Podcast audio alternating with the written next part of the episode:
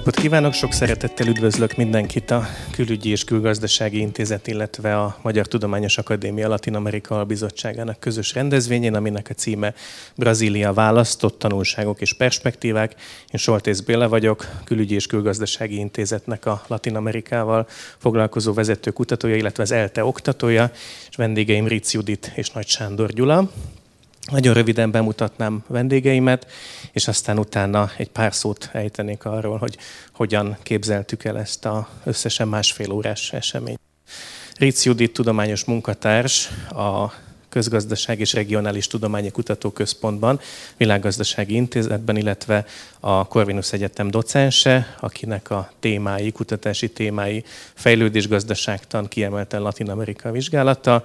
Számos magyar és angol nyelvű publikáció jelent meg Brazíliáról, többek között egy, egy viszonylag friss, amiben a fejlesztő állami modelleket hasonlította össze Bences István társ szerzőségével Latin Amerikában, illetve Kelet-Ázsiában, és ez a UCL University College of London kutatási projektjében jelent meg, és Nagy Sándor Gyula, egyetemi tanár, a Budapesti Corvinus Egyetem Globális Tanulmányok Intézete világgazdasági tanszék oktatója, aki latin-amerikai politikai és gazdasági folyamatok elemzésével foglalkozik. Egyebek mellett tavalyi évben jelent meg a The Visegrad Countries and Brazil című tanulmánykötete, amit ő szerkesztett, illetve, amit kevesen mondhatnak el Magyarországon, a Rio Branco Rend tiszti keresztjével rendelkezik a brazil-magyar kapcsolatok érdekében végzett munkájáért és így hárman közösen dolgozunk az MTA Latin Amerika Bizottságában is.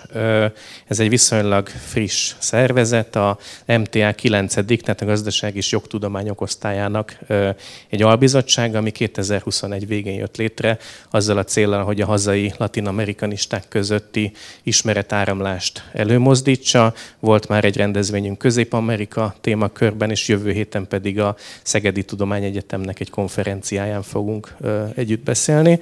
Úgyhogy ennek a fórumnak a közös szervezése, illetve ugye a KKI-nak a szervezése, ez az esemény.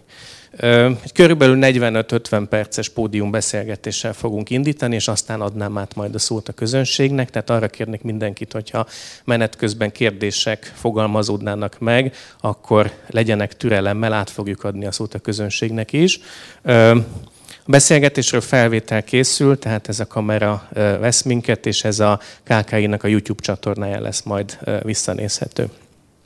És nagyon köszönöm a KK-is kollégák, Dobrai Csenge László, Zsófia, Kiskozslik Eszter, Nagy Gergő Máté, Berta Norbert és Halász Valéria segítségét, hogy ez, a, ez az este így meg tudott valósulni.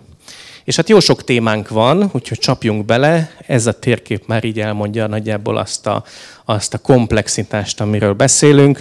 Ugye mindenki, aki Brazíliával kapcsolatban figyelte a híreket, az tudja azt, hogy micsoda párharc volt, két egészen antagonisztikus szereplő, két eltérő politikai személyiség csapott össze a brazil elnökválasztáson, Lula da Silva és Jair Bolsonaro, és amikor elkezdtük ezt az eseményt szervezni, akkor először is a, az időzítésben volt egy, egy beszélgetés köztünk, Ugye akkor, amikor szeptember vége felé elkezdtük ezt az eseményt szervezni, akkor számos közvéleménykutatás az 51-52 százalékra mérte Lula da Silvát, és így komoly esélye volt annak, hogy nem is lesz második forduló. Tehát, hogy amikor azt latolgattuk, hogy mikor legyen ez a beszélgetés, akkor komolyan fölmerült az, hogy mondjuk ilyen október 5-e, 6-a magasságában legyen, hiszen addigra úgyis a meccs lefut. És akkor Sanyi azt mondta, hogy ha ez megtörténik, akkor ő másnap nyilvánosan kiáll a legszélesebb közönség elé, és mindenkit megkövet, és azt mondja, hogy, hogy mindent rosszul tud, de hogy szerinte lesz második forduló, kizárt, hogy Lula az első fordulóban nyerjen. Miért volt el ennyire biztos ebben?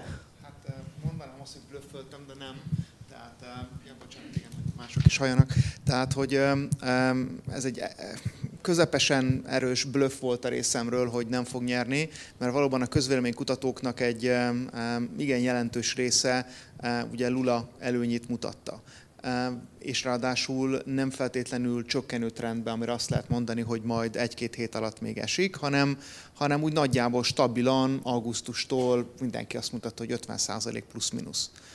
Viszont hát én követem Eduardo Bolsonaro és Jair Bolsonaro Facebook oldalát is, és informálódtam nem csak Lulához közeli, vagy mondjuk a, progresszív véleményformálók által megrendelt vélemény kutatók eredményeiről is, és hát ott viszont egy teljesen alternatív valóságot láttam, és bevallom őszintén, hogy ez kicsit hasonlított az amerikai elnökválasztásnak a, a Biden kontra Trump részére, ahol szintén azt mondták, hogy biztosan nyerni fog az egyik, aztán éppen hajszál hiány nyert a másik egy idő után.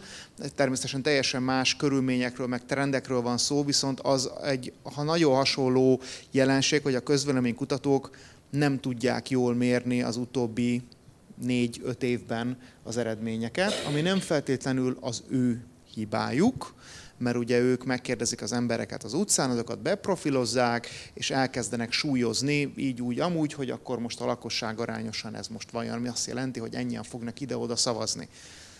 Viszont jól látszik ugye Trumpból, illetve a mostani Bolsonaro féle eredményből is, ahol ugye alapvetően Lula az első fordulóban nem szerepelt annyira rosszul, mert ugye 48,3%-ot kapott, tehát ez statisztikai hibahatáron belül van az 50-51-hez képest, viszont Bolsonaro meg a mért 34 35-36-hoz képest meg 43, valahány százalékot nyert, ami viszont bőven a statisztikai hibahatáron felüli hibát mutat a közvéleménykutatóknál.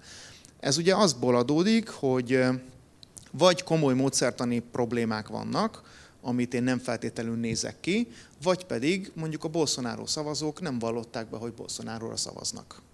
Ilyen vagy olyan megfontolás miatt, vagy azért, mert azt gondolják, hogy úgy is manipulálják a közvéleménykutatásokat, teljesen felesleges nekik megmondani, ezáltal tényleg félrevezetődik a közvéleménykutatás, és egy kicsit elvesztette azt a független mondjuk imázsát a közvéleménykutatók egy jelentős része, és az emberek úgy döntenek, hogy ez biztos a Amerikában republikánus vagy demokrata, ott meg biztos kommunista vagy fasiszta, és akkor szépen behúztuk az egyik vagy másik irányba a közvélemény kutatókat, ahol egyébként egyáltalán nem biztos, hogy ilyen típusú megosztás van. Úgyhogy eh, én éreztem, hogy valami van a levegőben, de eh, ugye azt ajánlottam föl, hogy ha mégis nyer az első fordulóba, akkor hétfőn délután jövök a KK-ba beszélgetni a dologról. Ugye nem jöttünk, hanem most vagyunk itt.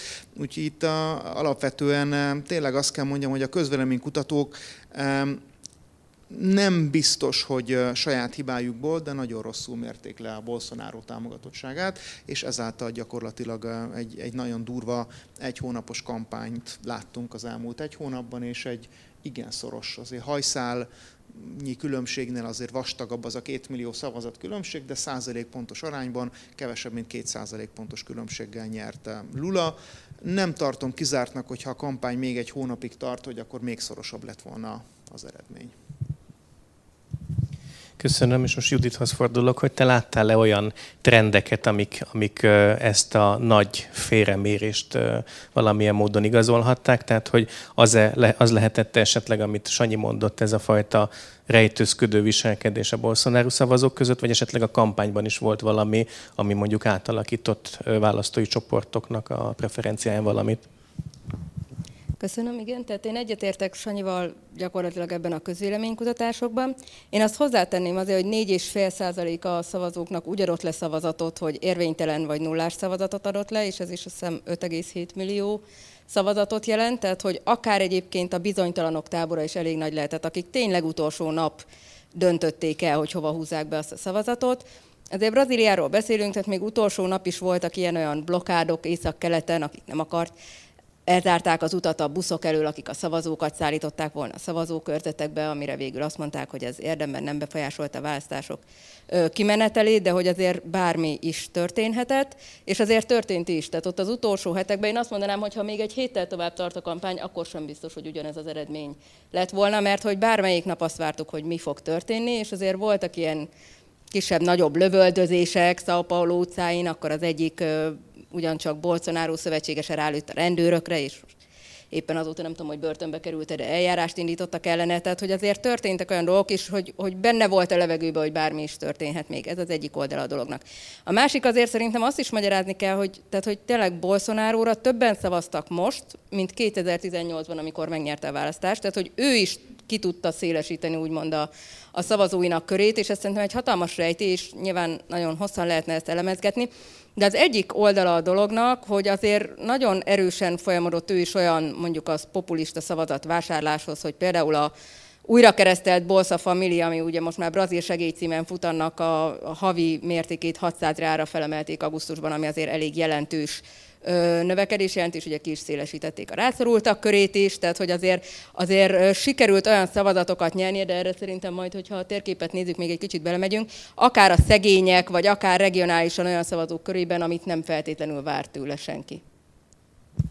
Köszönöm. A térképre mindjárt rátérünk, mert tényleg azt hiszem, hogy ez a legfontosabb, hogy ezt a, ezt a ketté szakadt országot valahogy megértsük, de hogy, hogy érdekes dolog az, és ugye pont följött itt a Bolsa Familia és az Auxilio Brazil kapcsán, hogy amikor bolsonaro megválasztották eredetileg, ugye az ő gazdasági minisztere, Paulo Guedes, egy olyan agendával állt elő, amiben nagyon-nagyon kevés segély és sokkal több öngondoskodás. Tehát egy kőkemény liberális agendával indult neki, ami aztán utána meg kellett, hogy változzon a koronavírus kapcsán hogy az a szöveg, amit nemrég publikáltál a Világgazdasági Intézetnek a blogján, ott kiemelet, hogy, hogy pont ugye ő volt az a miniszter, aki sokakkal ellentétben megmaradt a székében, de hogy úgy maradt meg, hogy közben az a gazdaságpolitika, az a gazdaságpolitikai ígéret, amivel ő ezt az egészet elkezdte, abból nem sok maradt hogy mennyire látott konzekvensnek ezt az időszakot, vagy mennyire reaktívnak azokra a szituációkra, amit a koronavírus hozott, vagy pedig mennyire volt önazonos ez a, ez a fajta gazdasági kormányzás?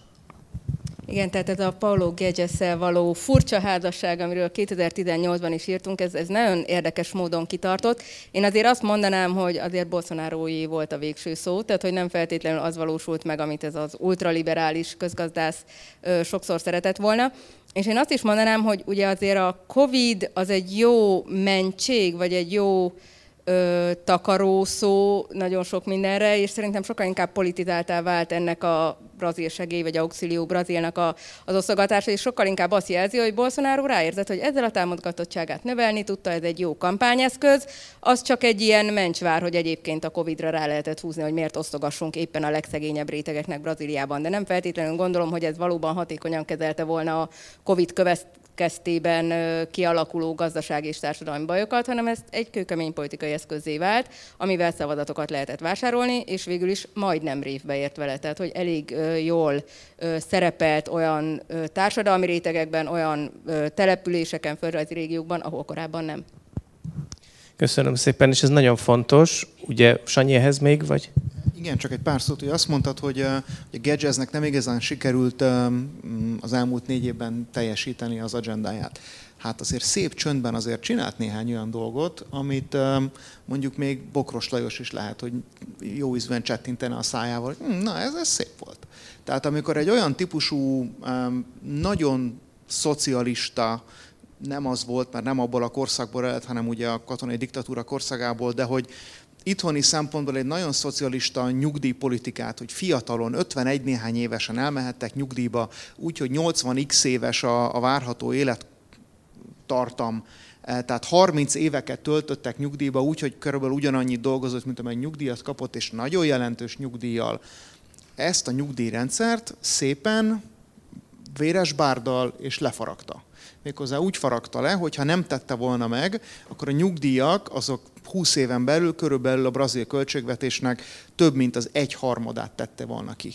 Ehhez képest ezt a mostani arányt, ami a 20 valahány százalék, ezt nagyjából szinten fogja tartani ez a nyugdíjreform. Ezt nagyon nehezen, nagyon keményen, de átverte még Covid előtti időszakba. Tehát itt azért volt egy ilyen, valóban egy vízválasztó. Illetve volt egy másik, tehát a privatizációt, mint olyat, azért Gedges négy év alatt nagyon keményen nyomta, folyamatosan, és nem száz százalékát mondjuk a Petrobrasnak, de egy részét azért szépen áruba bocsájtotta, és több más, még régi fejlesztő állam korszakából megmaradt nagy állami vállalatot szépen lassan darabonként piacra bocsájtott, és ebből tudta azt finanszírozni, mint amiről itt beszélünk. Illetve hát volt egy olyan költségvetési korlát, amit ráhúztak a parlamentre azzal, hogy elfogadták azt a speciális költségvetési szabályt, ami nagyon komolyan bekorlátozza annak a lehetőségét, hogy a kormány mennyi pénzt hát költhet el abban az adott évben, és ha ezt a korlátot mondjuk betartanák jövő évbe, akkor a teljes állami költségvetésnek körülbelül az 5-6 százaléka az, amiről szabadon dönthetne a kormány. Az összes többi az előre megcímkézett egészségügyi, államigazgatás, nyugdíj és egyéb olyan költségek, amikre bizonyos nemzetközi vagy hazai kötelezettséget vállalt a kormány, és ugye 5-6 százalékos mozgástér egy költségvetésen belül azért az nagyon csekély arra, hogy valaki egy saját kormányprogramot mondjuk úgy tudjon keresztül vinni, hogy az láthatóan változtasson az előző korszakhoz képest. Tehát azért nagyon sok mindent át tudott vinni, de valóban, amikor az volt a kérés Bolsonaro részéről, hogy most pénzt kell osztani, akkor ő kénytelen volt pénzt osztani, mert ugye ez volt az ára annak, hogy az összes többi politikáját végig tudja vinni az elmúlt négy évben. Köszönöm, és valószínűleg még következő hónapokban fogunk nagyon érdekes elemzéseket olvasni arról, hogy különböző társadalmi rétegekben hogyan alakult a Bolsonaro preferencia és a Lula preferencia, ez ugye sokkal nehezebb megállapítani, mint a, mint a területi eloszlást, hiszen ez jól látszik a szavazókörök eredményeiből. És Sanyi választotta ezt a térképet. Azért örültem, hogy ezt a térképet nézzük, és nem, az, nem a tagállami szintűt, mert még jobban látszik rajta az, hogy, hogy milyen földrajzi mintázatok vannak. Mit látunk a térképen? Akkor először Judithoz fordulok, hogy te mit látsz ezen a térképen? Jó, tehát a hagyományos, mondjuk észak-kelet-dél-keleti eloszlást azért a piros-kék színek jól mutatják, és ezzel akkor vége is van a hagyományos Ugye csak, csak a biztonság kedvéért, tehát hogy Lula és a munkáspárt a piros, és Bolsonaro és a liberális párt a kék. Igen, és akkor ugye a hagyományos támogatói bázis a Lulának ez az észak-kelet és mondjuk vidéki szegényebb területek, a, kék Bolsonaro pedig délkelet és mondjuk a, a középső régió, és akkor ehhez képest ugye a kivételeket érdekes mondani, hogy egyrészt Lulának is sikerült olyan déli településeken, körzetekben nyernie, ahol nem feltétlenül várták, de ami sokkal jellemzőbb, és azért ugye Lula nyere, tehát arról beszélünk, hogy Lula nyert és hogy nyert, de azért itt azt kell látni, hogy tényleg nagyon megosztott az ország, és hogy Bolsonaro hol szerzett még érdekes szavazatokat. Hát pont azokon az északkeleti településeken, régiókban, ahol a leginkább burjánzottak az olyan illegális tevékenységek, mint fakivágás, aranybányászat, földterületek felégetése. Tehát, hogy és akkor ehhez jön még ez a brazil segélyes sztori, ugye a bizonyos szegényebb településeken. Tehát, hogy azért nem mondom, hogy borult, de azért módosítani kell, vagy legalábbis szofisztikáltabban kell nézni ezt a hagyományos eloszlását ennek az észak-kelet, dél-kelet, szegényebb, gazdagabb társadalmi rétegeknek. Köszönöm. Ugye beszélgettünk arról, hogy, hogy Amazóniában mi van, és Sanyinak van egy másik térképe is. Mutassam először azt, vagy először erről beszélsz, és utána Beszéljünk erről, és Aha. akkor ennek a, a végén ja. majd kitérünk az amazóniai térképre. Ugye itt, ami, ami pár dolog, ami érdekes. Ugye az jól látszik, hogy a Amazonas térségében azért nagyjából ez a terület, ahol az Amazonasról beszélünk, azért itt nem egyértelmű a Bolsonaro-nak, illetve a Lulának a, a, a térnyerése, és a következő térképen majd azt fogják látni, hogy miért nem. Viszont ez a térség, ez Roraima vagy Horaima nevezetű térség, ez kifejezetten Bolsonaro párti, és ugye felmerül a kérdés, hogy miért? Hát ugye Roraima régiónak az északi határa az Venezuela. Tehát az összes venezuelai menekült az ezen a térségen keresztül haladt át, és innen kellett nagy részt repülővel eh, relokálni őket a különböző térségekbe. Itt a mai napig nagyon komoly a venezuelai menekülteknek az aránya, és hát ezt azért kihasználta Bolsonaro a kampányban, mert ugye Venezuela kommunista, ez van, ezt kapjuk mi tőlük, ezt akarjuk vissza Lulával, tehát nagyjából ez volt a, a logika. Ugye ez, amiről Judit beszélt, ez a, a keleti, vagy észak-keleti terület, ez tipikusan a, a Lulának a, a bázisa. Ugye alapvetően itt egy etnikailag vegyes, de inkább afro-brazil lakosság van, tehát többségében afro-brazilok élnek ott, és nem túl jó életkörülmények között. Ami viszont nagyon érdekes, Szóval São Paulo-ban, ami ugye egy ipari bázis mind a mai napig, ugye Bolsonaro a São Paulo államot megnyerte, de São Paulo városát viszont nem. Ott viszont Lula győzött, ami szintén nagyon érdekes dolog. Ugye Rio de Janeiro az nem lep meg minket, tehát Bolsonaro családnak a politikai karrierje az onnan indult, tehát hogy ez, ez nem volt egy túl nagy meglepetés. És ha megtennéd, akkor most... Még előtte, még, még ez, ezen a térképen még van két nagyon érdekes dolog. Az egyik ugye Mato Grosso, tehát hogy az a ugye bal oldalon látjuk, Amazónia alatt ezt a nagy sötétkék régiót. Ugye ez, ez a szója, nagyüzemi szója termesztés fejlesztésnek a központja, tehát hogy az a fajta agrobiznisz, ami, ami nagyon sok szempontból bolsonaro egy politikai uh, hátországa, ennek ez a központja. A másik az pedig Santa Catarina állam, ami pedig ott délen található, ott is nagyon-nagyon sötétkék, Ugye ez, a, ez az egyik legfehérebb mondjuk így állam a Brazíliának, ahol nagyon nagy a kelet-európai és német telepeseknek az aránya. Tehát, hogy vannak ilyen lokális központok is még, amik szerintem érdekesek, és ez is egy kicsit más logika szerint mozog. De akkor közben váltok, és megnézzük az Amazonas régiót is. Egyébként a Guardian egyik cikkéből van november 1-2-án jött ki, úgyhogy ott megtalálják a következő elvileg pedig azt a térképet mutatja, ami csak és kizárólag Amazonas eh, régiónak azon területeit eh, nézi meg, ahol nagyon magas volt az erdőírtások aránya, tehát azok a sötét foltok, amiket látnak a színeken belül, ott az erdőírtás helyét mutatja, és megint a piros a Lula, és a kék pedig a Bolsonaro szavazás. Tehát nagyon jól látszik, hogy ott, ahol nagyon komoly erdőírtás van, és ehhez kapcsolódó bányászati, mezőgazdasági, fafeldolgozási terület, ők Bolsonaro-ra szavaztak. Ugye miért? Ugye erről egyébként beszélgettünk mi még itt a, a mostani beszélgetés elkezdése előtt, hogy mi lehet ennek az oka, és hát elmondanám a mi kompromisszumos megoldásunkat. Ugye alapvetően itt a lakosság ezres, maximum százezres mértékben lehet mérni. Ergo, ha ide betelepül néhány ezer olyan ember, aki ilyen típusú gazdasági tevékenységet végez, amit Bolsonárónak köszönnek, vagy úgy vélik, hogy neki köszönnek, azok rá fognak szavazni. És az a pár ezer ember kistérségi területekben, lokális területen simán át tudja fordítani egyik-másik irányba a szavazásnak a végeredményét.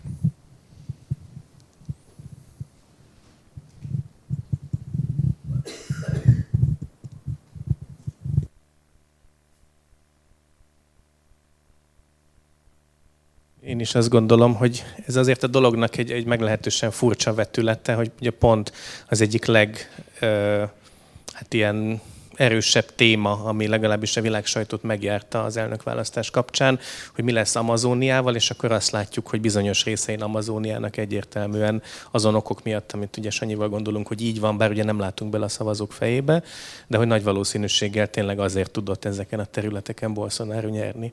Van-e még földrajzi dolog, Judit esetleg, amit kiemelnél, vagy társadalmi csoportok kapcsán? Én egy földrajzi dolgot emelnék még ki, és ezt is talán a nemzetközi sajtó biztos, hogy megírta a Guardian és a társai, van egy ilyen mítosz Brazíliában, hogy aki Minas nyer, az fogja nyerni a választásokat, és ez fennmaradt. Tehát, hogy Lula tudta hozni azt a régiót, és ez tovább él ez a mítosz, hogy egyetlen egy államot kell nézni egész Brazílián belül, és akkor meg tudjuk jósolni a eredményét a választásnak. Igen, és hogy látszik ott is, ugye Minas Gerais nagyon nagy, hogy annak a, az észak-keleti része az vörös, a délnyugati meg kék, tehát hogy ott tényleg belülrözöncsitől egy kicsivel ö, ö, nyugatra húzódik az a vonal, ami így ketté az államot. Szóval egy ilyen elképesztő ö, földrajzilag is egy nagyon nagy megosztottságot látunk, társadalmilag ezt majd a következő egy-két évben fogjuk igazán látni, hogy milyen társadalmi csoportok álltak be egyik vagy másik jelölt mellé. És, és az, hogy ennek milyen következményei lesznek, ugye erről is most egyre többet cikkeznek, tehát hogy, hogy annak ellenére, hogy Bolsonaro személye most úgy tűnik, hogy, hogy sok szempontból talajt vesztett, de az a fajta bolsonarismu, ami az utóbbi négy évben létrejött, az elég erőteljesen tartani fogja magát a brazil politikában. Ugye nem utolsó sorban azért is, mert hogy ez a politikai blokk, ez elég komoly pozíciókat szerzett a, a választáson. Tehát menjünk most egy kicsit az elnök választás szintje alá, és nézzük meg a tagállamokat, illetve a, a, az országgyűlésnek, a két kamarájának az összetételét, hogy itt milyen mozgások vannak, amiket fontosnak tartanátok kiemelni. Jó, tehát akkor, akkor kezdjük az alsóházzal, köszönöm.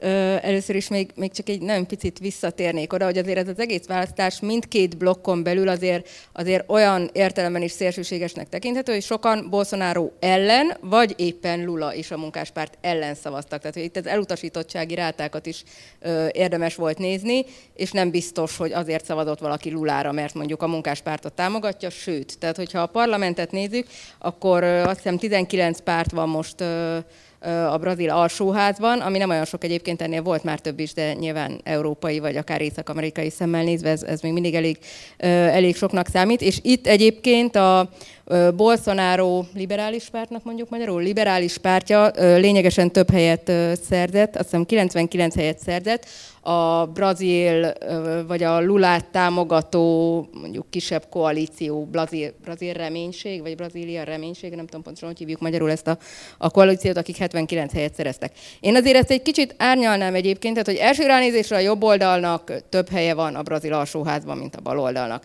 Ugyanakkor például ez a liberális párt, ez szerintem még egy kicsit sem lojális Bolsonarohoz, tehát ez nem az ő saját pártja, ez egy ilyen nagyon jó kis brazil szappanopera, hogy egyáltalán hogy került Bolsonaro ebbe a pártba, és, és előtte hány pártot járt meg, sőt saját pártot is akart alapítani. Tehát, hogy azért nem biztos, hogy olyan egységes ez a hátországa. Tehát létezik ez a bolsonarizmus, nagyon erős, jelen van, de ez a párt lojalitást, ezt újra kell értelmezni brazil viszonylatban is.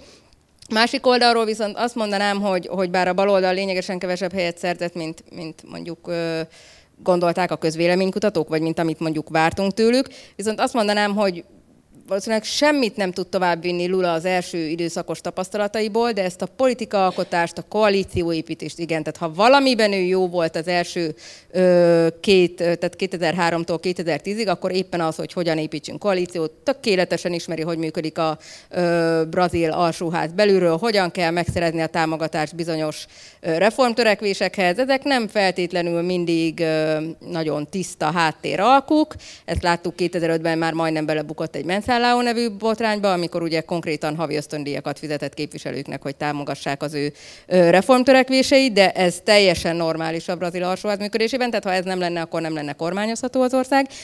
Minden esetre én azt gondolom, hogy nem lesz könnyű, de szerintem én azt remélem, vagy azt gondolom, az a várakozásom, hogy, hogy azért tud majd koalíciót építeni Lula, és akár meglepő helyekről is tud majd ö, ö, szavazatokat bevonzani.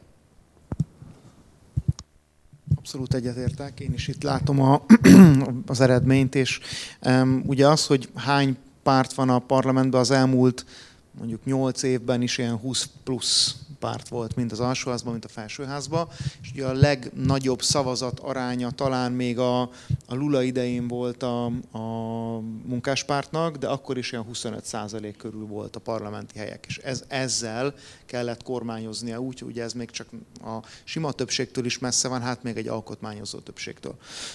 ez egy igen komoly kihívás volt. Most kicsit térjünk vissza a, a szövetségi eh, részre, mert ugye ott volt egy-két meglepetés. Tehát például az egyik legnagyobb, nekem legalábbis legnagyobb meglepetés volt, ugye, hogy a, a Bolsonaro ellen négy éve, ugye Lula éppen akkor börtönbüntetését töltötte korrupció miatt, amit később ugye érvénytelenítettek és felmentették őt, de helyette az akkori alelnök jelöltje, ugye Haddadnak kellett az elnök választáson indulni a Bolsonaroval szemben, és ő volt most a Szampolói államnak a kormányzó jelöltje, és hát meglepően komoly vereséget szenvedett. Tehát nem csak 1-2 százalékkal, hanem nagyon komoly, 40, talán 2-3 százalékot szerzett Hadad, és 56-7 százalékot szerzett a Bolsonaro pártnak a jelöltje. Tehát ez egy ilyen komoly vereség volt a, a munkáspártnak, és egy nagyon komoly nyereség a,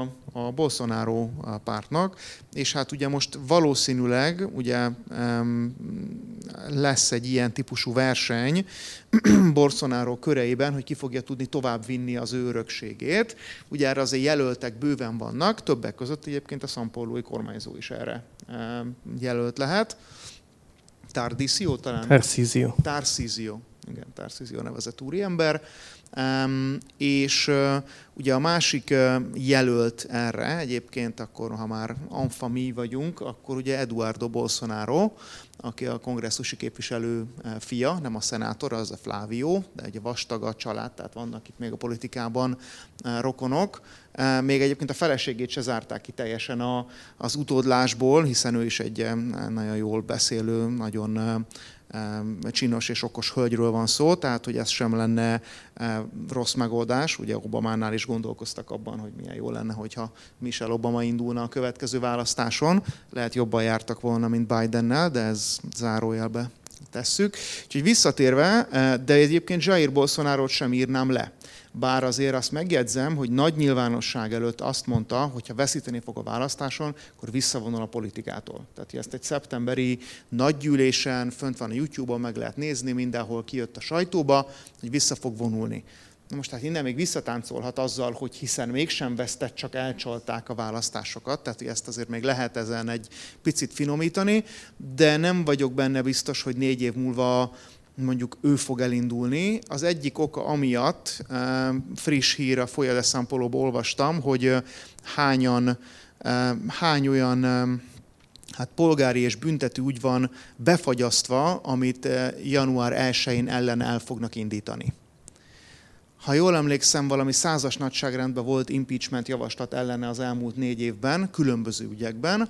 Na most ezt a száz ügyet, ezt mind el fogják ellene indítani, plusz az egyéb olyan ügyeket, amiket eh, mondjuk magánszemélyek, cégek vagy egyebek fognak indítani ellene. Ha abból csak egy rév beér a négy év alatt, már nem lesz megválasztható ő négy év múlva. És hát, eh, mint látjuk a brazil bíróságokat, bármi előfordulhat, tehát az is előfordulhat, hogy Bolsonaro addigra már mondjuk jogerősen el lesz ítélve, meg persze az is, hogy fel lesz mentve, és sok mindent el tudunk képzelni, attól függ, milyen főügyészt és milyen főbírót fog, vizsgálóbírót fog kapni. Meglátjuk, ha Szerzsó Mórót kapja esetleg, akkor felmentik-e vajon. Ugye már mondtad, hogy január 1-től mi fog történni. Ugye, amikor néztük a, a híreket október 31-én, akkor még így az volt a kérdés, hogy Bolsonaro fog-e valamit mondani, a, az utcákon, ö, utcákra kivonuló, a, a strádákat elfoglaló tüntetők mit fognak csinálni. Most azért már látjuk így egy hét távolságából, hogy úgy tűnik, hogy nem lesz, ö, tehát ez, ez a dolog el fog halni néhány napon, esetleg héten belül, és úgy tűnik, hogy vala, valamilyen rendezett módon megtörténik a hatalomátadás, mondom ezt így november második hetének elején. Viszont mire számítottok, mi fog történni január-februárban? Tehát, hogy az a Lula kormány, amelyik hatalomba lép, és amelyiknek nyilván ez egyik első dolga lesz a bosszú, tehát hogy ilyen értelemben a Bolsonaro elleni Mm, ügyeknek az elindítása, hogy mit tud tenni, mert fogunk erről is beszélni nem sokára, hogy milyen mozgástere van a Lula kormánynak belpolitikailag és külpolitikailag egyaránt. Mire számítotok? Mi lesz az, a harmadik Lula elnökség első száz napjának a, a néhány legfontosabb eseménye?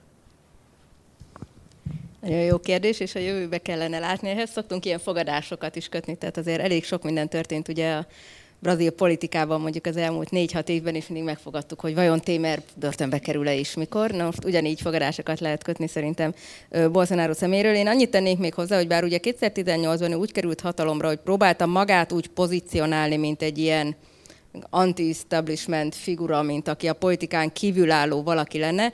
Nem tudom megmondani pontosan, de több évtizedes nagyságrendben, mondjuk három évtizede valamilyen politikai pozícióban volt, ami miatt mentességet élvezett, tehát hogy azért ezt fogja most elveszíteni, elveszíteni tehát nagy a kockázat. Én szerintem, ha lenne ez, akkor elmenekülne valami karibi kis szigetre, de valószínűleg ez túl nagy arcvesztés lenne, úgyhogy erre nem fogadnék, hogy ez következik be. Viszont én abban azért reménykedem, hogy, hogy szerintem száz fontosabb dolog van ennél, amit most a brazil gazdaság kül- és belpolitika társadalom igényelne, úgyhogy reméljük, hogy nem erről fog szólni az első száz nap, hanem minden egyébről, és akkor nem kell januárig várni az első változásokra szerintem, tehát most ugye egy hete vagy nyolc napja volt a választás, már most látjuk, és nem tudom megmondani pontosan a nevét, de az egyik ilyen amazonaszi esőerdők alapítványának, amelyek be volt fagyasztva a költségvetése az elmúlt négy évben, ezt a befagyasztást ezt feloldották, ami ahhoz is vezetett, hogy gyorsan a norvég és a német kormány azt hiszem be is jelentette, hogy akkor ők is finanszírozják finanszírozzák tovább ennek a ö, alapítványnak a tevékenységét, tehát hogy már akár január előtt elindulhatnak olyan folyamatok, amikre az elmúlt négy évben nem volt példa, és amik talán fontosabbak, mint az, hogy most éppen Bolsonaro börtönbe kerül-e, vagy sem. Én azt néztem, az egy nagyon érdekes, ilyen talán kremlinológiának is lehet mondani, hogy kiállt Bolsonaro mögött, amikor a sajtótájékoztatót tartotta, és kiállt Lula mögött, amikor ő tartotta a győzelmi beszédét. És hát Lula mögött állók között nem kellett sokat googliznom, hogy néhány régi arcot, mondjuk Dilma Rousseffet felfedezzem közvetlenül mögötte, ugye az infám megbuktatott, 2010-ben megbuktatott utódját Lulának, meg Szelzó Almorim, aki korábbi külügyminiszter és hadügyminiszter volt, és még jó néhány olyan régi veterán harcos társát a, a Lulának, aki hát vele nagyjából egy generációban vannak. Tehát amit én nagyon hiányoltam a Lula győzelmi beszédéből, azok a, az ifjugárdisták, tehát hol van a munkáspártnak a jövője, a fiatalok nem nagyon volt. Ezzel szemben Bolsonaro mögött pedig azért a középkorú, kicsit fiatalabb generáció bőven ott volt, olyanok, akik ugye most pozícióban vannak, még december 31-ig. Úgyhogy a jövője ilyen szempontból, hogy mi lesz a Lulánál, én nagyon sok régi arcnak a visszatérését várom, ami kicsit hát abba az irányba fog menni, mint amikor Michel Temer átvette a kormányzást, és az első fotót kirakták a Michel Temer kormányáról, ahol mindenki 65 pluszos fehér férfi volt. Mindenki. Mind a 30 fős, körülbelül 30 fős kormánytag. Hát én nagyon remélem, hogy ez nem ez lesz, tehát nagyon remélem, hogy a luláék azért fiatalokat fognak tudni behozni, fognak tudni behozni olyan társadalmi rétegeket, képviselő embereket, akikkel pont ezt a típusú békét, amit látjuk, hogy most nem sikerült megteremteni az elmúlt négy évben, azt hát, ha megpróbálja. Ugye verbálisan azt mondta, Lula, hogy ő egész Brazília elnöke kíván lenni, megpróbálja ezeket a politikai különbségeket áthidalni, mert erre fontos, hogy együtt tudjanak dolgozni, mert nagyon jól hangzik, de hogy menni fog-e, abban nem vagyok azért teljesen biztos, tehát én nem vagyok optimista, hogy nem fogja felülírni néhány ilyen, hogy tudjuk Bolsonaro-t börtönbe juttatni típusú munkaórát többet fognak arányosan ebbe belefektetni, mint mondjuk abba, hogy az Amazonas meg a szegénység felszámolása, meg mondjuk az újraiparosítás, ami nagyon furcsa így 21. századnak a, a második évtizedének a végén, vagy a harmadik évtized elején, ezért nagyon furcsa, hogy most újraiparosítunk megint, és e, ez a cél, nem az innováció, nem a munkahelyteremtés, nem a magas hozzáadott érték, hanem az iparosítás. Én nem vagyok benne biztos, hogy egy modern gazdaságnak az alapja, hogyha most el kell, tudnánk kezdeni valamit építeni, annak csak és kizárólag ennyire verbálisan az újraiparosításról kellene szólnia. Hát mivel ő ezt csinálta a 2000-es évek elején, legalábbis megpróbált, aztán nem sikerült, ezt nagyon jól látjuk, és erre nagyon kiváló adatok vannak a, Judit különböző korábbi publikációban, hogy hogyan változott az elmúlt húsz évben Brazília gazdasági szerkezete, és azon belül is az áru szerkezet, az export szerkezete. És nagyon jól látszik, hogy elmentünk egy közepes hozzáadott, adott, hozzáadott értékű gazdaságból egy nyersanyag fejnehéz országá, ami nagyon komoly probléma, mert ugye honnan jön a nyersanyag? A bányászatból, meg a mezőgazdaságból. Tehát akkor ne csodálkozzunk, hogy írtják az Amazonaszt. Köszönöm, és az Amazonas témára mindjárt rátérünk, mert szerintem ez nagyon fontos és tényleg globális jelentőségű. De Judit, ez annyira tett témát, hogy muszáj egy kérdés erejéig erre kanyarodni, hogy mit gondolsz, hogy a következő négy évben mi lehet egy, egy reális gazdaságpolitikai modell, visszaiparosítani, vagy pedig átstruktúrálni a nyersanyag exportot? Nagyon jó kérdés, és szerintem több millió dolláros kérdés, és nem a következő négy év kérdése ráadásul. Tehát ezek a bármilyen típusú strukturális, transformatív átalakulás, azt nem négy éves távlatba kellene nézni, hanem ö, sokkal hosszabb távon. Ami biztos, hogy, hogy most, ha tényleg nagyon rövid távon nézzük, akkor bármilyen optimista előrejelzések szerint 2023-ban ilyen 0,5 és legfeljebb 1 százalék közötti GDP növekedést várnak, tehát a mozgástér az gyakorlatilag nincsen, vagy legalábbis nagyon szűk. Minden esetre nyilván egyetértek Sanyival, hogyha valami ben volt tapasztalatuk, meg valamit csináltak luláik, az egyértelműen az ilyen új típusú iparpolitikák voltak, ami több korrupciót hozott, mint bármilyen strukturális hatás, de én is azt várom, hogy lesznek új aktív iparpolitikák, és nem feltétlenül azért, mert ez akár a munkáspártnak, akár Lulának, akár bárkinek a meggyőződése, hanem egyszerűen a brazil politikában annyira erős az ipari szövetségnek a lobby ereje, hogy nem fognak tudni ez ellen hatni, és azért látjuk pont például Sao az egyik bázis ennek, ahol ugye nem is ők lettek többségben, vagy hát nem a Lula szövetséges a Haddad nyert, hanem hanem az ellenfele, tehát mindenképpen is azt gondolom, hogy lesznek iparpolitikák. Talán okosabban is lehet ezt csinálni, mint ahogy csinálták annak idején, de ennek nem lesz rövid távon hatása. Ami fontosabb szerintem talán abból, hogy, hogy milyen irányba fognak elmozdulni, tehát tényleg azt kell látni, hogy itt az állami vagy bármilyen politikai beavatkozásnak mekkora mozgástere van, az simán felülírhatja az, hogy mit várunk Kínából, és mit várunk a világgazdasági környezetből. Most rövid távon, amit látunk Kínából, az az, hogy viszonylag megélénkült a, kereslet, és akár az ára is bizonyos brazil vezető exporttermékeknek, elsősorban természetesen a szójabab és az olaj.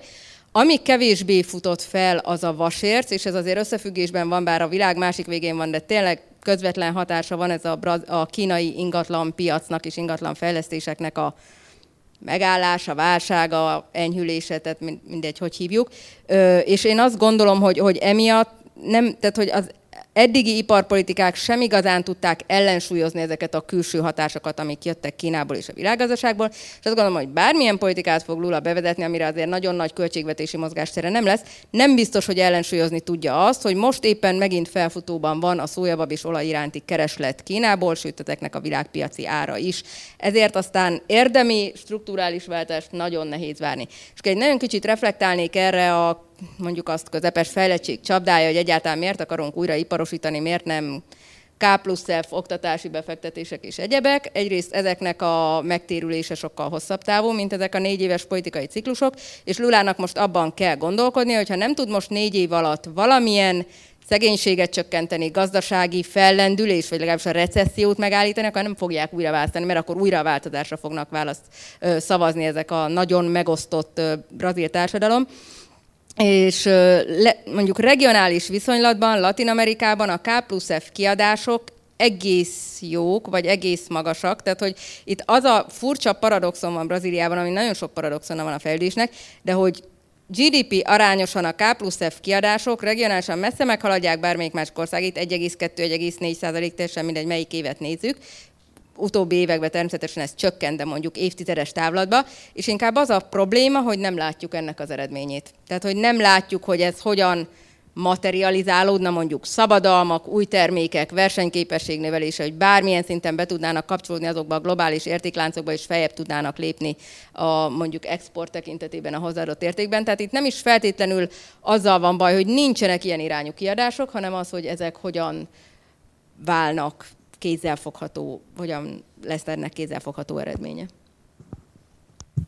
Köszönöm, és egyetértek, hogy ez nem, nem négy és nem nyolc, hanem ez sokkal több évnek a története.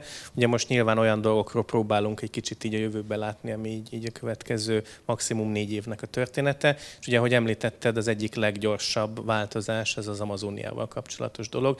Mire számítottok, mi fog történni?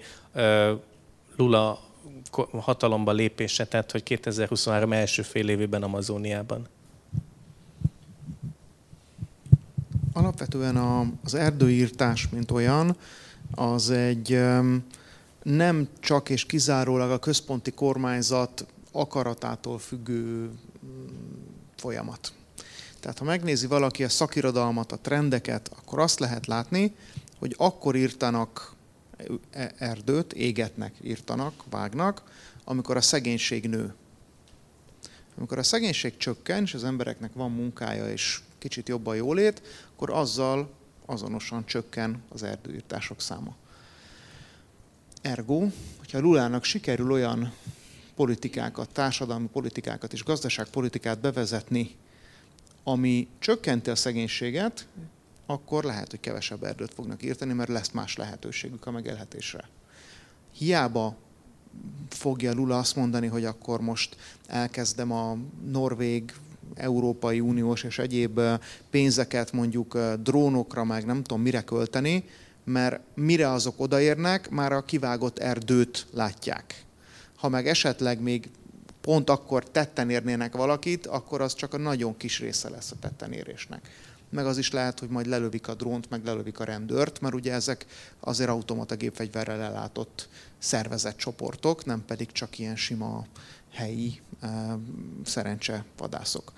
Tehát azt gondolom, hogy nagyon fontos a kormányzati szándék, de az okokozati összefüggés az nem csak ezen múlik, hogy a, a központi kormányzat mennyire komolyan védi. Hát most gondoljanak bele, hogy hány százezer, millió négyzetkilométer Brazília. Nem, nem, nem, egyszerűen nem lehet. Semmi, nincs annyi műhold, hogy az egészet figyeljék online, nincs annyi drón, egyszerűen nem lehet. Tehát én nem, sajnos azt kell mondjam, rövid távon ebbe komoly trendforduló nem lesz. Látványos lépéseket lehet tenni, trendfordulót nem nagyon. Hasonlóan pessimista vagy, vagy egy kicsit optimistább, mint Sanyi? Én szeretek optimistább lenni, de, de azért egy kicsit osztom most ezt a pessimizmust, illetve nagyon veszélyes, amit mondani fogok, ugyanis nem akarom felmenteni bolsonaro de azért azt látni kell, hogy Brazíliában az elmúlt tíz év, és akkor nem teljesen elmúlt tíz év, de mondjuk 2014-től kezdve Gyakorlatilag egy újabb elvesztegetett évtizedről beszélünk, ha a gazdasági növekedési trendeket nézzük, ha az egyfőresű GDP-t nézzük, de akár ha a munkanélküliségi adatokat is nézzük. Tehát ennek a, az erdőírtások hátterében ez a dinamika van, amit Sanyi is mondott, hogy a szegénység nagyon jelentősen megnőtt. Nyilvánvalóan közre játszott a COVID, tehát nem lehet azt mondani, hogy ezek csak a COVID előtti idők, hanem ezek így összeadódtak a 2014-16-os válság, majd a COVID, és napjainkra eljutottunk oda, hogy gyakorlatilag visszatértünk szegénység, éhezés és minden egyéb ilyen multidimensionális, mondjuk emberi előrehaladás vagy társadalmi mutatók tekintetében a 2000-es szintekhez.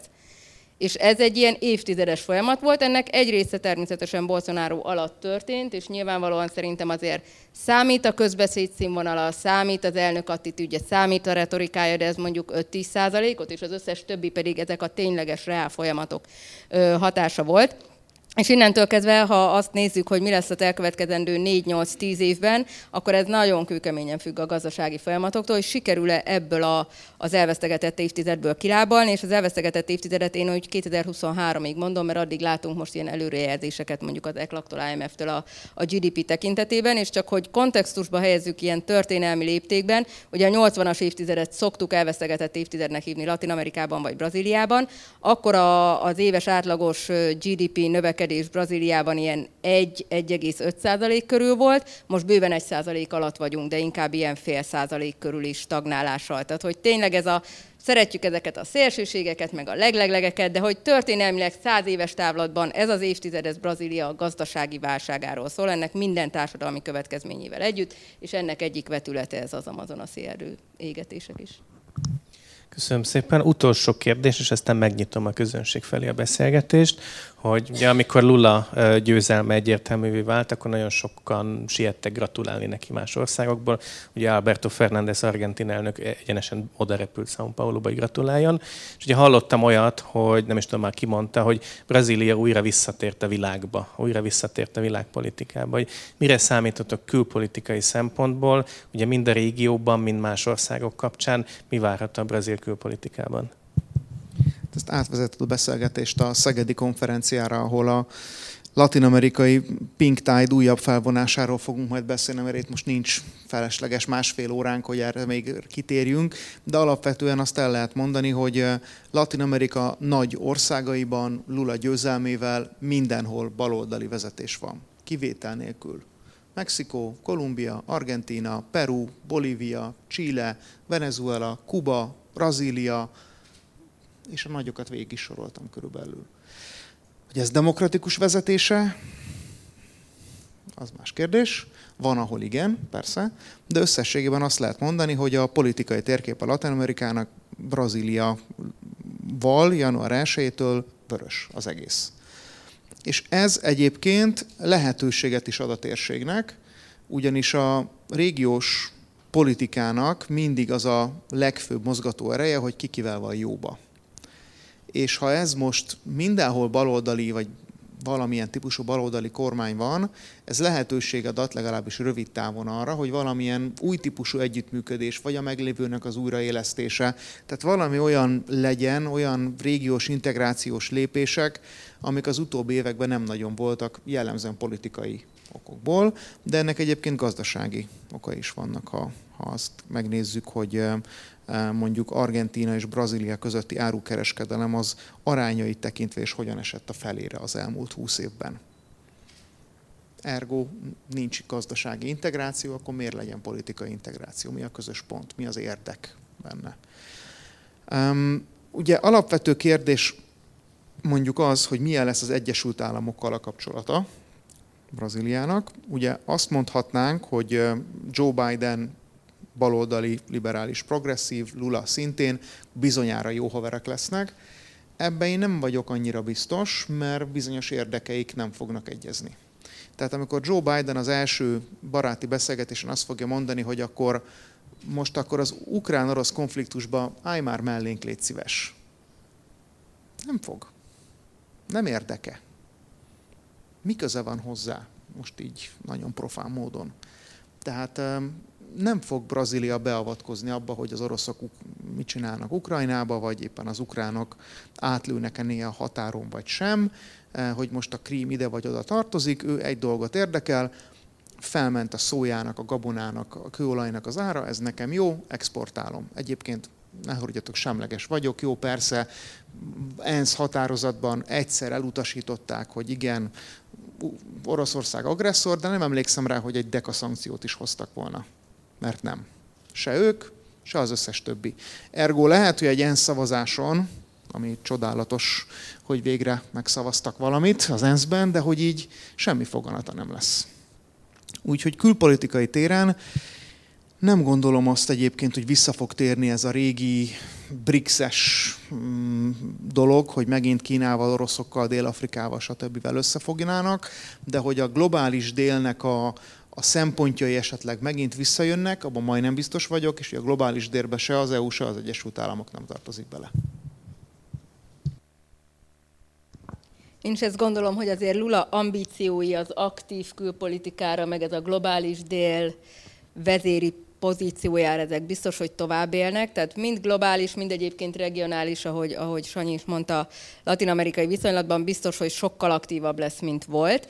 Én annyit árnalnék, és tényleg nincs időben menni a részletekbe, hogy azért ez a Pink Tide 2.0-nak hívott valami, ez egy ilyen nagyon heterogén társaság, és nagyon eltérő ö, attitűdjei vannak ezeknek az úgymond baloldali kormányzatoknak a kisebbségi jogok, a környezetvédelem, akár a demokratikus intézmények és minden, akár az USA-hoz való viszony. Vagy a drog, csak Arról kicsit majd egy külön igen. téma, hogy a Petro kolumbiának már legalizálni akarná a drogkereskedelmet és gyártást. Tehát ezt nem vagyok benne biztos, hogy Egyesült Államokkal ezt meg lehet valahogy beszélni, hogy milyen jó lenne nektek a gyógyszertárba lehetne nem tudom hány száz dollárért egy kokaint venni, mert akkor legalább biztos nem hal meg benne senki, hiszen tiszta. Tehát ez az érvelés, ez nem biztos, hogy menni fog. És pedig ez is egy komoly téma a két térség között.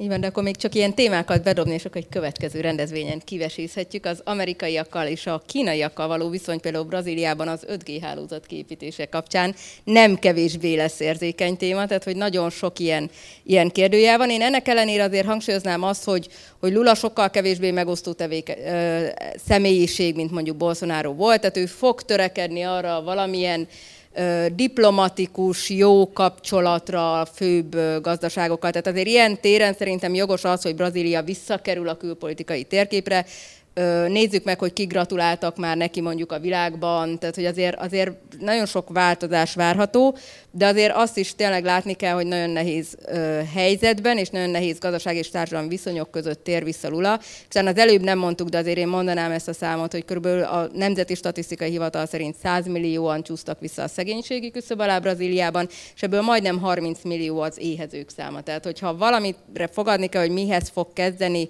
Lula az első száz napjában, akkor nagyon remélem, hogy azért ezzel mindenképpen foglalkozni fog. Nagyon köszönöm, és köszönöm a közönség részéről a türelmet, hogy az eddig megfogalmazódott kérdéseket eddig tartották, de akkor most átadnám a közönségnek a szót, bárki bármit kérdezhet, akár olyan, amiről szó esett, akár olyan, amiről nem esett szó. És kérem, hogy jelentkezzenek, és kollégám a mikrofont odaadja annak, aki jelentkezik. Én Tomázi Gabriella vagyok, és azt szeretném megkérdezni, hogy ugye, hogy beszélt, beszéltünk arról, hogy és hallottuk, hogy ugye Dél-Amerika térképe pirosra váltott, de hogy ugye hasonló volt az elnökválasztás a legtöbb országban, tehát hogy valaki ellen szavaztak sokszor. Mennyire, mennyire lehet életképes Brazíliában ugye egy olyan elnök, aki, aki ellen szavaztak sokan, ugyanúgy már, ahogy látszik Csillében is kezd, kezd ugye oszlani ez a nagy örömmel fogadott Gabriel Boric, és ugye azt gondolják a szegényebbek, hogy nem teljesíti azt, amit beígért. Várható-e hasonló Brazíliában is? Köszönöm, szerintem begyűjtünk mondjuk három kérdést, jó, és aztán utána elasztjuk. Ki szeretne még kérdezni, vagy hozzászólni? Igen? Én Deák Ágnes vagyok, én ezt szeretném kérdezni, illetve több kérdésem van. Az egyik, hogy amit a Nagy Sándor említett, hogy az, az előregedés a braziliai baloldalon, tehát a munkások pártjában, hogy hát már maga, magában az, hogy Lula indult megint az elnökségért, ez egy elég jó hogy mondjam, szimbólum menne ennek az egésznek, hogy ennyi idő alatt nem tudtak végül is kiállítani egy új baloldali fiatalabb vezetőt, de hogy mi az oka annak, hogy a, amit említett, hogy a, a fiatal, tehát hogy, hogy többen megjelennek, most lehet, hogy ez ilyen szimbolikusan ott a színpadon, vagy Bolsonaro között, de hogy minden esetre van egy úgy tűnik egy jelentős támogatottság. Én most sem néztem ilyen kor szerinti adatokat így a választáson, vagy ilyen pólokat erről, de hogy a fiatalok között mi a támogatottsága, és miért inkább nekem van ötletem, de kíváncsi vagyok rá. A, a másik a, az Amazonasszal kapcsolatban két, két dolog. Az egyik az, hogy, hogy nagyon sok ilyen latin-amerikai konferencián, ilyen fieldwork kutatásokból pont az jön ki, vagy részben az jön ki, most azon kívül, hogy persze mennyire ö,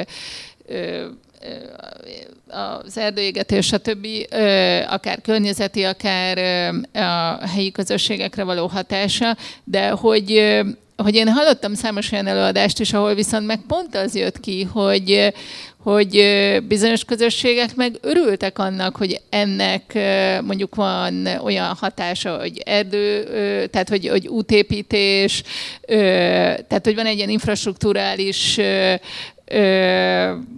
pozitívabb vonzata, nem mindenkinek, vagy nem minden közösségben, de, de azért vannak ilyen következménye is, ami, ami mondjuk pont lehetőséget ad arra, hogy esetleg bizonyos közösségek bekapcsolódjanak jobban egy ilyen ebbe a globális láncolatába a termelésnek. Most erről megint ilyen óriási vita, vagy nagyon sok más jelenség van, ami pont ezt a lokális termelés, meg a környezettel kompatibilisebb termelési módokat próbálja előtérbe helyezni, de még ezzel az egész Amazonasszal kapcsolatban még egy dolog, amit pont ez a regionális együttműködés kérdését veti fel, hogy pont említetted a kolumbiai elnököt, és, és Kolumbiában nagyon-nagyon erős ez a odafordulás, a fenntarthatóság és a akár a kolumbiai esőerdők védelmére, hogy hogy én inkább akkor Judithoz csatlakozva, én egy kicsit ebben próbálnék pozitív lenni, hogy, hogy esetleg ennek lenne egy ilyen regionálisabb pozitív hatás ennek az egésznek, hogy azért ez több kormánynak fontos. Összekapcsolódva akár például a drog kereskedelem és kokatermesztésnek a kérdésével is. És akkor egy utolsó reakció erre, amit mondtál, hogy ezt a USA-ban legalizálni a drogokat már a Jorge Castañeda, a mexikai külügyminiszter is felvetette a 2000-es évek elején, tehát, hogy ez nem egy ilyen ördögtől való ötlet, és, és nem önmagában egy, egy ilyen magic bulletként, hogy ezzel meg lehetne oldani ezt az egészet, hanem egy egész komplexebb nemzetközi szemléletváltás részeként, hogy hogy egyrészt, tehát azért ez elég egyértelmű, hogy maga ez az egész kábítószerkereskedelem, ha nem lenne keresletre, akkor nyilván nem, nem létezne. Tehát, hogy itt nem csak a, a supply oldalnak a kérdése ez, hanem az, hogy a LSI-n vagy a UCL-en a felső középosztálybeli angol egyetemisták is kokain fogyasztanak. Tehát Köszönöm. Kicsit hosszú volt, de... Begyűjtöttünk öt kérdést. Akkor szer... Igen, ahogy akkor szerint összefoglalnám, hogy mik érkeztek be eddig, majd még akkor megint visszaadom a szót a közönségnek. Első, mennyire életképes egy protest szavazatokkal győző elnök? Miért fiatalabb Bolsonaro bázisa, összevonva Ági két kérdését, tehát hogy milyen perspektívák vannak az Amazonas jövőjében, hogyha fejlesztés politikai szempontból, vagy nemzetközi együttműködés szempontjából nézzük, és nem feltétlenül környezetvédelmi szempontból, illetve ugye mit oldana meg a kábítószerek legalizációja latin-amerikai gazdasági és biztonsági problémákból. Kezdjük a, a Gabi által mondott kérdéssel, az életképes-e a protest szavazatokkal elnyert elnökség ki szeretné. Szerintem mindegyik kérdést egy valaki vigyen el. Ki kéri? Sanyi kéri. Őszinte leszek veled, hát négy évig biztos. Azt négy év múlva a következő választáson meg kiderül, hogy mennyire életképes.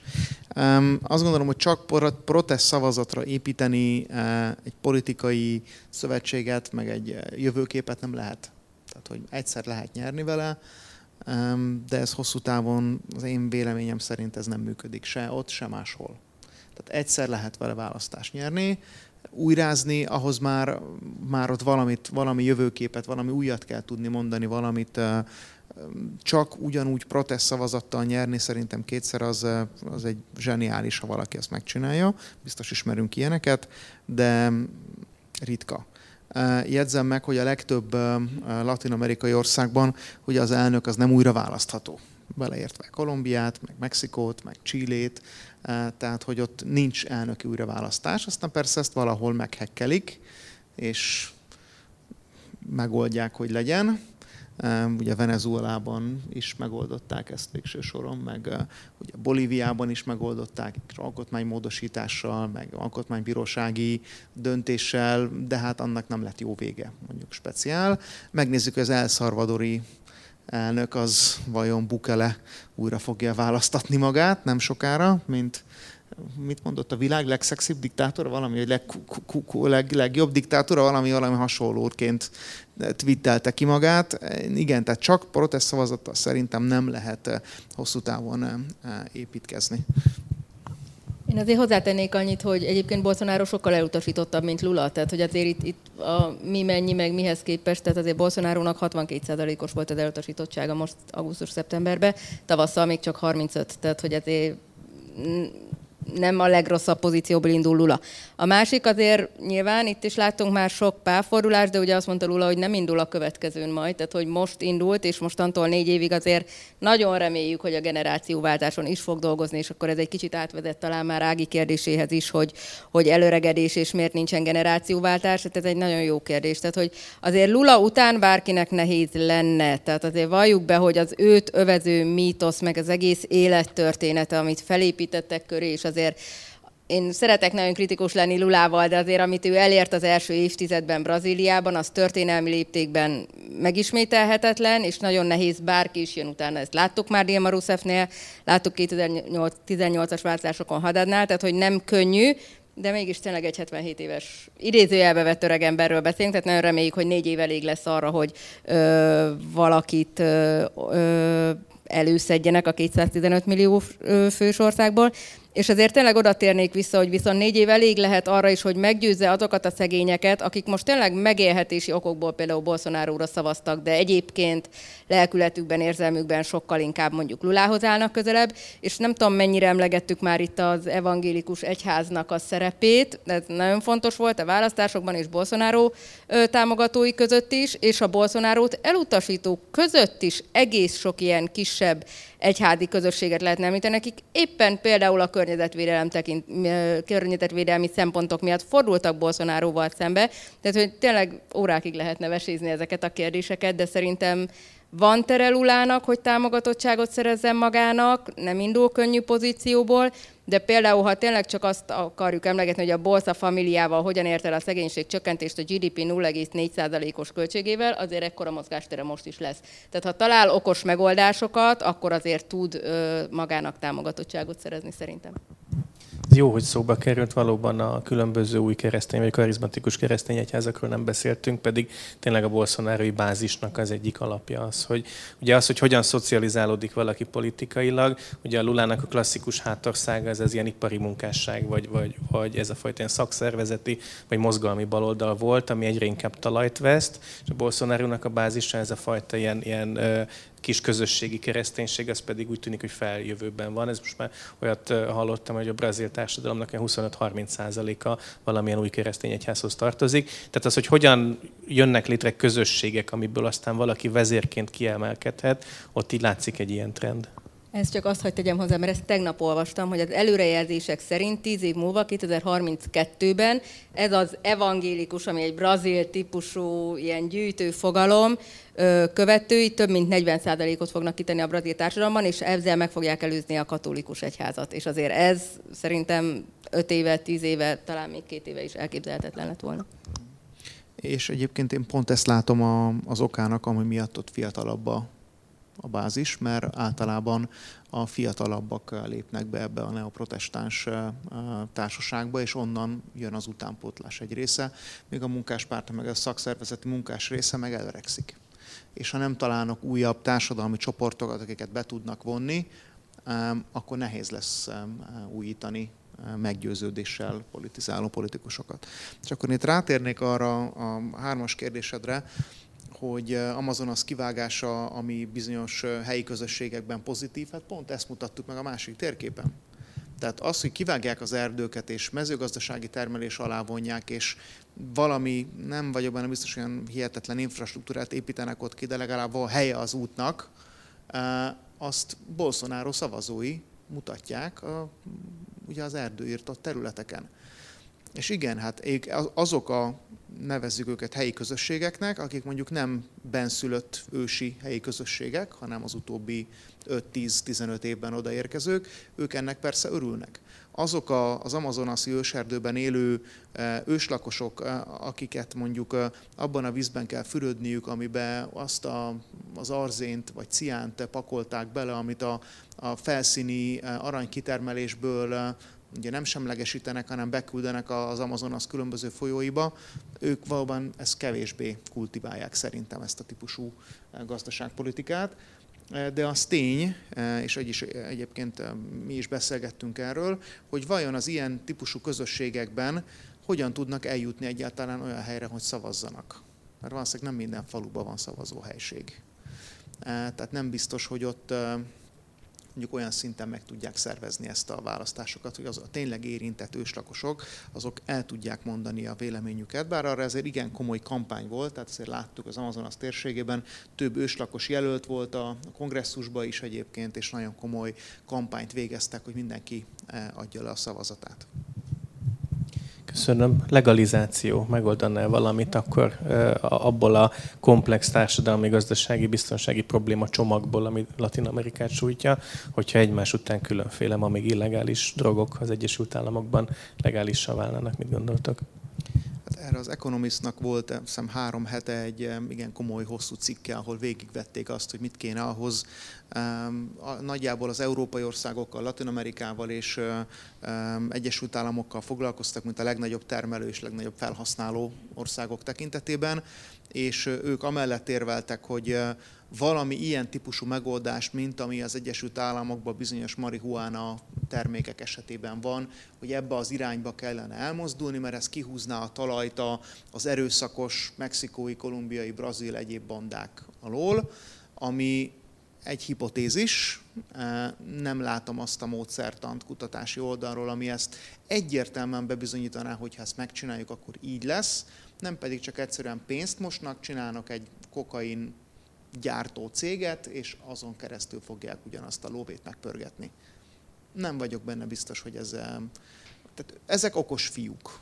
Sok milliárdos, beegyenes országok GDP-jével azonos bizniszt építettek ki. Tehát, hogy ők azért lássuk meg, hogy Hondurasi elnököt megvették kilóra, ki tudja még hány politikust vettek meg kilóra, és ezt ugye nem lehet azt, hogy az egyik ország azt mondja, hogy igen, a másik ország azt mondja, hogy nem.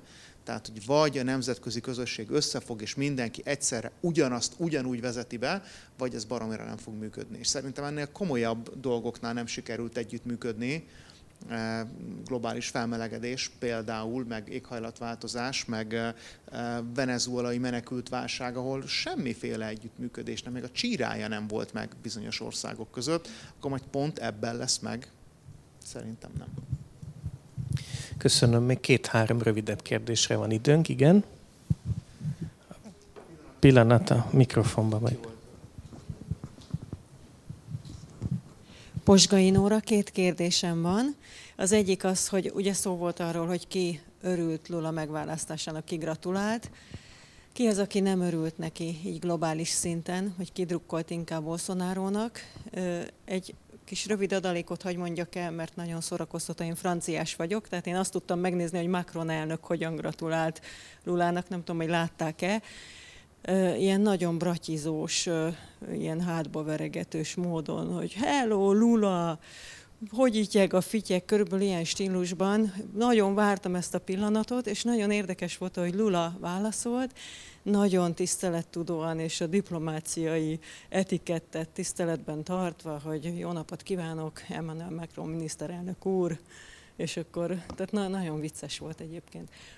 Tehát ez az egyik, hogy ki ö, nem örült Lula megválasztásának, és hogy Magyarországgal való kapcsolat hogyan fog alakulni, vagy van-e valamilyen hatása annak, hogy nem Bolsonaro folytatja. Köszönöm. Köszönöm szépen.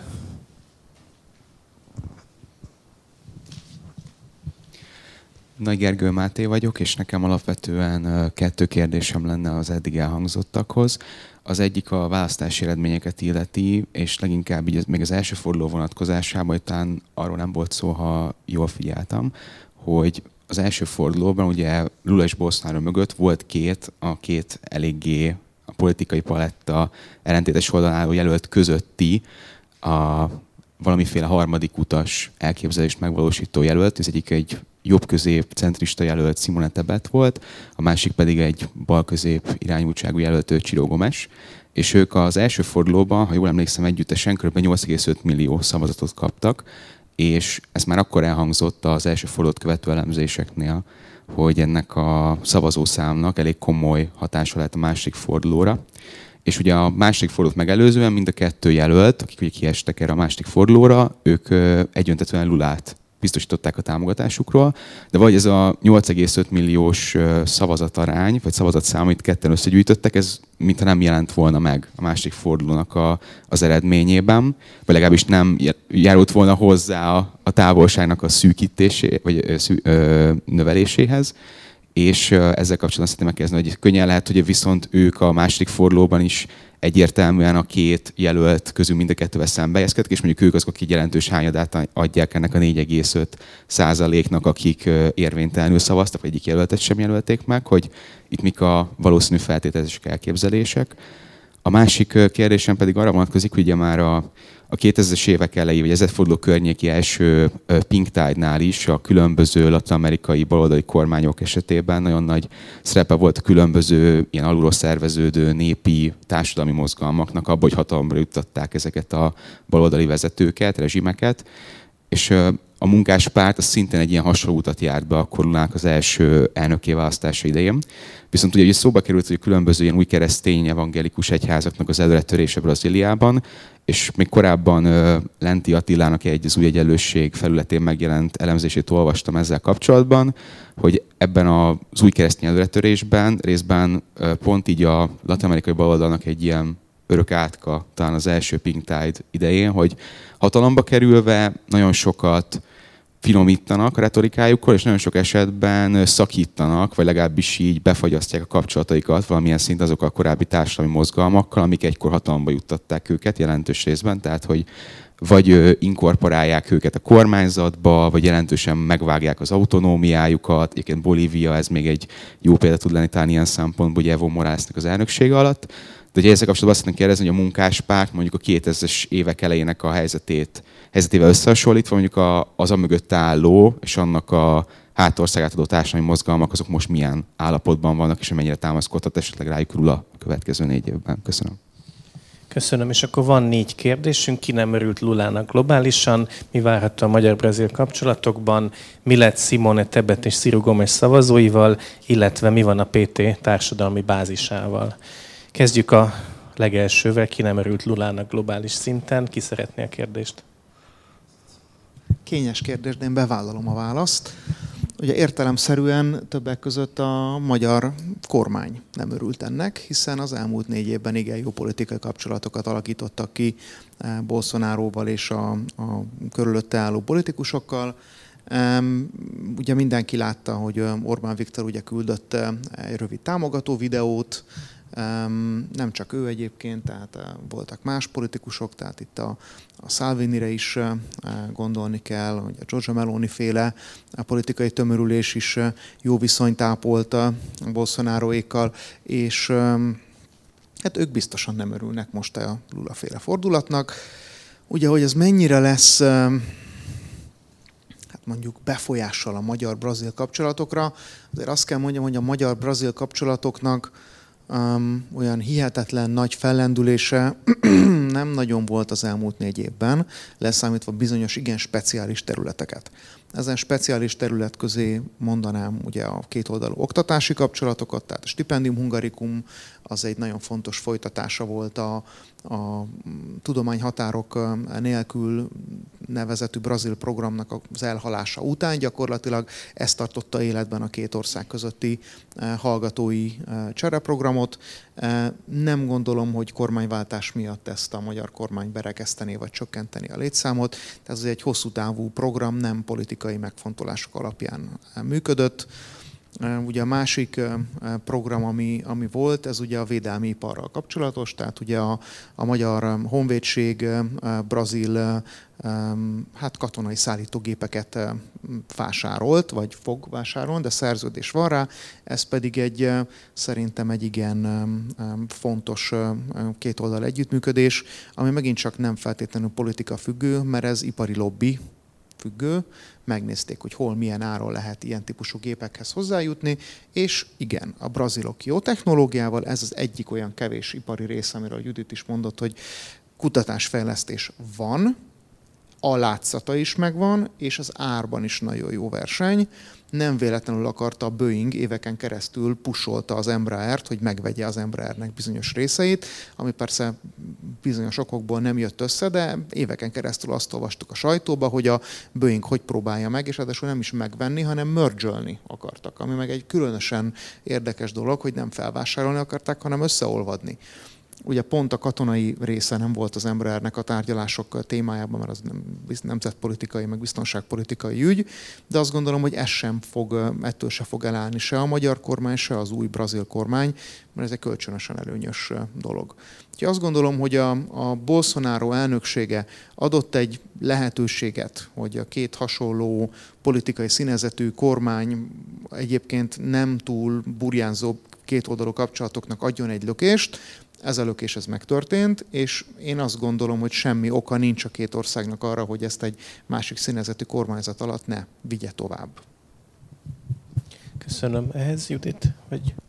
Igazából semmi megerősíteni tudom, hogy azért a gazdasági kapcsolatok nem olyan szorosak. Tehát, hogy egy nagy, távoli ország, egy kicsi európai tagállam, nem sok mindenről lehet beszélni, de itt azért a, akkor, ha Béla említette az elején, akkor említsük megint a Sanyi szerkesztett kötetét, ez a brazil és V4 kapcsolatokban, ezt elég jól kielemeztük. Jó, akkor vissza a brazil belpolitikába. Mi történt Simona Tebet mérsékelt jobboldali, és Ciro Gomez mérsékelt baloldali szavazóival, mit gondoltok? Annyira erős volt a protest, hogy csak azért se álltak be a második fordulóba, vagy ki tudja? Én megnéztem a választási adatokat most a, a brazil választási bíróságnak, vagy hivatalnak a honlapján, és darabszámrot tekintve a üresen vagy elrontott, direkt elrontott szavazatok száma nem változott a két forduló között alapvetően ugyanannyi volt. Tehát ergo, ugye Csiro, um, Gomez és Simone Tebes szavazatai, azok Bolsonaro és Lula között, meg ugye a többi, mert voltak még azok mások is, oszlottak meg. És nagyon jól látszódik, hogy Lula 57 millióról 60 millióra hozta föl a számot, Bolsonaro meg 51-ről 58-ra. Ami azt jelenti, hogy a harmadik, negyedik, ötödik, hatodik helyen álló szavazóknak a jelentős része, ugye három a hét arányban, Bolsonaro-ra szavazott, és nem Lulára.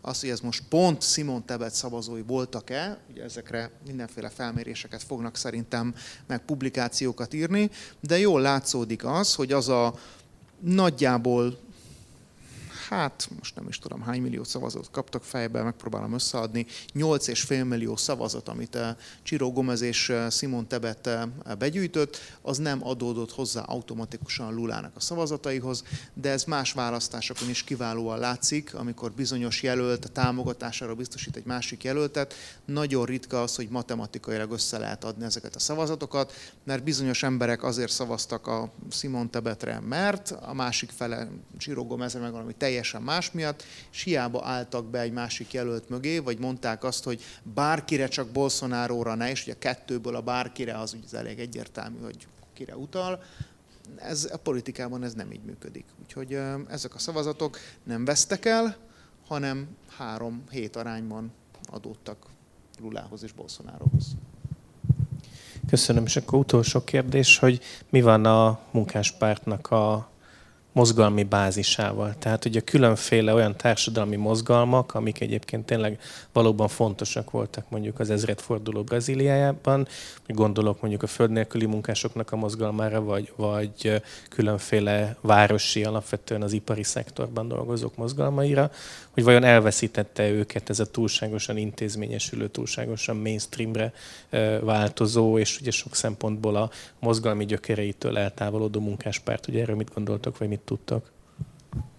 Én ezt a kicsit árnyalnám ezt az egész kérdést, és azt mondanám, hogy teljesen más világban élünk most 2022-ben, és talán amiben a munkáspárt nem tudott eléggé modernizálódni, fiatalodni, nem tudom mi, ez abszolút ezek az új információ kommunikációs technológiák, és ebben a social media térben, és ebben az új világban való kommunikáció, bár ugye nagyon sok elemzés született, hogy mennyit javultak ebben az elmúlt négy évben, azért még mindig azt gondolom, hogy, hogy nem eleget, és hogy egyáltalán ezek a klasszik társadalmi mozgalmak, ezek nagyon nehezen ugorják meg, hogy mostantól akkor WhatsAppon, Twitteren, Instagramon, és teljesen más stílusban, teljesen más megfogalmazásban, hozban, és nem tudom, máshogy kell kommunikálni. Tehát, hogy itt látok egy akkora gepet, ami megint csak egy globális világ tendencia, tehát azt hittük még, nem tudom, 20 éve, hogy ezzel majd fú, mennyire a demokrácia irányába fog elmozdulni minden, mert információs társadalom és mindenki tájékozódni tud, azért ez, ez globálisan nem így következett be, és nyilvánvalóan Brazíliában sem.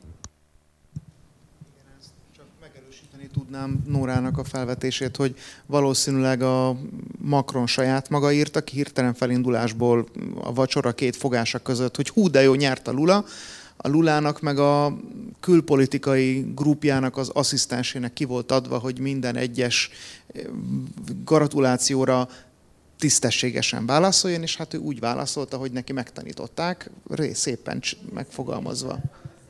Igen. Akkor ez, akkor ez generációs gap van, igen. De egyébként biztos, hogy benne, hogy Lulának az okos telefonján ő nem twittel és nem posztol, hanem van valaki, aki ezt csinálja. Biztos vagyok. Köszönjük szépen, és akkor a social médiáról annyit, hogy ez a beszélgetés, amiről most így felvétel készült, ez a KKI-nak a YouTube csatornáján lesz majd megtekinthető, és nagyon szépen köszönöm vendégeimnek, Ric Juditnek és Nagy Sándor Gyulának, hogy itt voltak. Köszönöm önöknek, hogy eljöttek, meghallgatták és kérdeztek, és figyeljék a külügyi intézetnek a különböző csatornáit, hasonló eseményeket fogunk rendezni. Holnap után például a szankciókról fogunk beszélgetni, történeti példák alapján Irán, Oroszország, Észak-Korea, Kuba és Venezuela mennyiben volt hasznos, mennyiben volt célját elérő ezek a szankciók. Köszönöm szépen még egyszer a figyelmet.